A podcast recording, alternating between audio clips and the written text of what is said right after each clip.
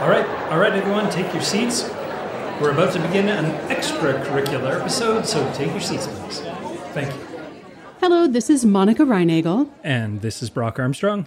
and in this special extracurricular episode, we're sharing with our Change Academy audience a little peek inside the year long Weigh Less program that you often hear us talk about. What you're going to hear is actual content from that program that we thought would be a great complement to the stuff that we do here in Change Academy. Now, this content is part of a year long curriculum in which we help people create and strengthen the mindset, habits, and lifestyle that lead to weighing less without dieting. Now, there is a reason why we're sharing this with you right now, and that reason is that our next group is actually starting in just a couple of weeks on October 8th. Now, enrollment only opens a couple of times a year if you're lucky. So, if this is something that you've thought about doing, you don't want to miss this opportunity. All the information about that program can be found at weighless.life slash enrollment. But whether or not you're interested at all in the Weigh Less program, we think this particular topic is relevant and useful to all of you guys. All of the listeners out there will benefit from this, and we're really happy to share it with you now. Okay, here it is. Welcome back to the Weigh Less program. Hello! Last week, we faced up to some hard truths. Mm-hmm. For most of us, weighing less requires that we exercise a certain amount of restraint. We're making peace with the fact that we're not always going to be able to eat everything or as much as we might like to. If you found last week's materials a little sobering, we've got some good news because this week we're talking about treats Hey! how important it is to have treats and how to get the most enjoyment out of them. Focusing exclusively on the things that we have to give up is, well, it's not a fun way to go through life. Yeah. It's also very likely to backfire on us. When we are overly restrictive, feelings of deprivation and resentment can build up until we break down and indulge, and more often, overindulge. And here's the thing deprivation fueled indulgences are often pretty joyless affairs. They're soured by feelings of failure and guilt. That's no way to treat yourself or treat yourself. Although we are learning to exercise more restraint with our food choices and our eating opportunities, it's really important to have things to look forward to. And this is why we'd like to encourage you to make treats a more intentional part of your Weigh Less lifestyle. That's right, it's the intentional part that's really important here mm-hmm. because planning to treat yourself offers at least three big advantages. Yeah. Number one, when you plan, you can choose better treats. When we fail to plan our treats, that's when we're likely to waste our indulgences on whatever happens to be available when we succumb to deprivation fatigue. We pass by a tray of stale donuts in the office kitchen, and we suddenly feel like it's been too long since we've been allowed to have a treat. Hmm. Now, is that really how you want to use up your treat allowance? Hmm, no. I didn't think so. Instead, spend a little time thinking about what sorts of things you most enjoy and the conditions that make them most enjoyable. Consider how much or how often that particular treat can fit into your Weigh Less lifestyle. And feel free to check in with us for guidance on that. And then plan exactly how and when you're going to make that treat happen. Now remember that foods do not need to be unhealthy or high calorie in order to be treats. That's right. One of my favorite treats is raspberries, for example. Coming up with a list of healthful and low calorie foods that you really enjoy can be a powerful secret weapon against those feelings of deprivation and unworthy indulgences. Treats don't have to be food either. Experiences and activities can be delicious treats.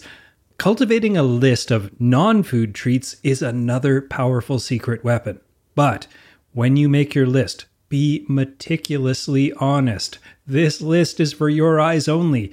Don't include things like bubble baths or walks in the woods just because these are supposed to be enjoyable. If you do yoga because you know it's good for you, it may belong on your to do list, but not on your treat list. Another advantage of planning your treats is that anticipation increases enjoyment. research shows that looking forward to something can actually be the most pleasurable part of that experience. And other studies suggest that you can amplify your enjoyment of an experience even more by waiting longer to enjoy it. When you waste your indulgences on unplanned and often unworthy temptations, mm. you deprive yourself of the additional pleasure that comes from anticipating your treats. And a third advantage of planning treats is that having treats in your plan can increase your restraint. When you have something specific that you're looking forward to and a plan for when and how you're going to enjoy it, it can make it much easier to resist temptation when those unplanned and less worthy treats cross your path. Hmm. You're not saying no, you're simply saying not this or not yet. Okay, can I tell a little story here? I wish you would. When I was working on a big project with a really tight timeline a few years ago, the management team figured because we we're all working so hard that we deserved treats twice a day. oh and it was mostly things like donuts and muffins or energy bars, but occasionally they bought in things that had been made at home or small bites from a local artisanal bakery. Now, because I knew that this could easily go completely off the rails for all of us, I instigated a one treat per day policy. And not so bad, right? It's pretty reasonable. yeah, one treat is more than enough. And it made us all a lot more picky about which treat we chose. If it was the donut from the big coffee shop chain, well, no. If it was a chapati made by Tina's mom, you bet. But the most magical thing about this one treat policy was how often I would actually end the day and think, hey, I didn't have my treat today. because nothing really fit the bill of being, like Monica said, worth it. And I spent the day saying, not this or not yet. Okay, so here's your assignment for this week. Cultivating more awareness and anticipation of the treats in your life can be a powerful antidote to feelings of fatigue, deprivation, or resentment. And this extends beyond just food choices. So when you plan your day, Think about what needs to get done that day and make a plan for that. But next, look at your list and ask yourself what you are looking forward to. If there's nothing on your schedule or your to do list that you're actually looking forward to, see what you can do to fix that. Sometimes it can even be as simple as reframing a task in a way that makes it feel more rewarding. Now, let's extend this same approach to our food choices. As we've talked about before, it's a good practice to have at least a general plan for what, when, and where you're going to eat each day. As you think about your food plan for the day, make sure that it includes at least one food, meal, or planned treat that you're excited about and anticipating with genuine pleasure. Okay, we'll see you over in the forum for discussion. Have a great week, everybody. All right, we hope you enjoyed that little sneak peek into the work that we do in the Weigh Less program. Now, you might have even noticed that we kind of finished with something that's very similar to the lab experiments that we do right here in the Change Academy. So, we invite you to make that your lab experiment for this week. That's right. So, as we said, enrollment for the year long Weigh Less program is now open, and our next group starts on October 8th.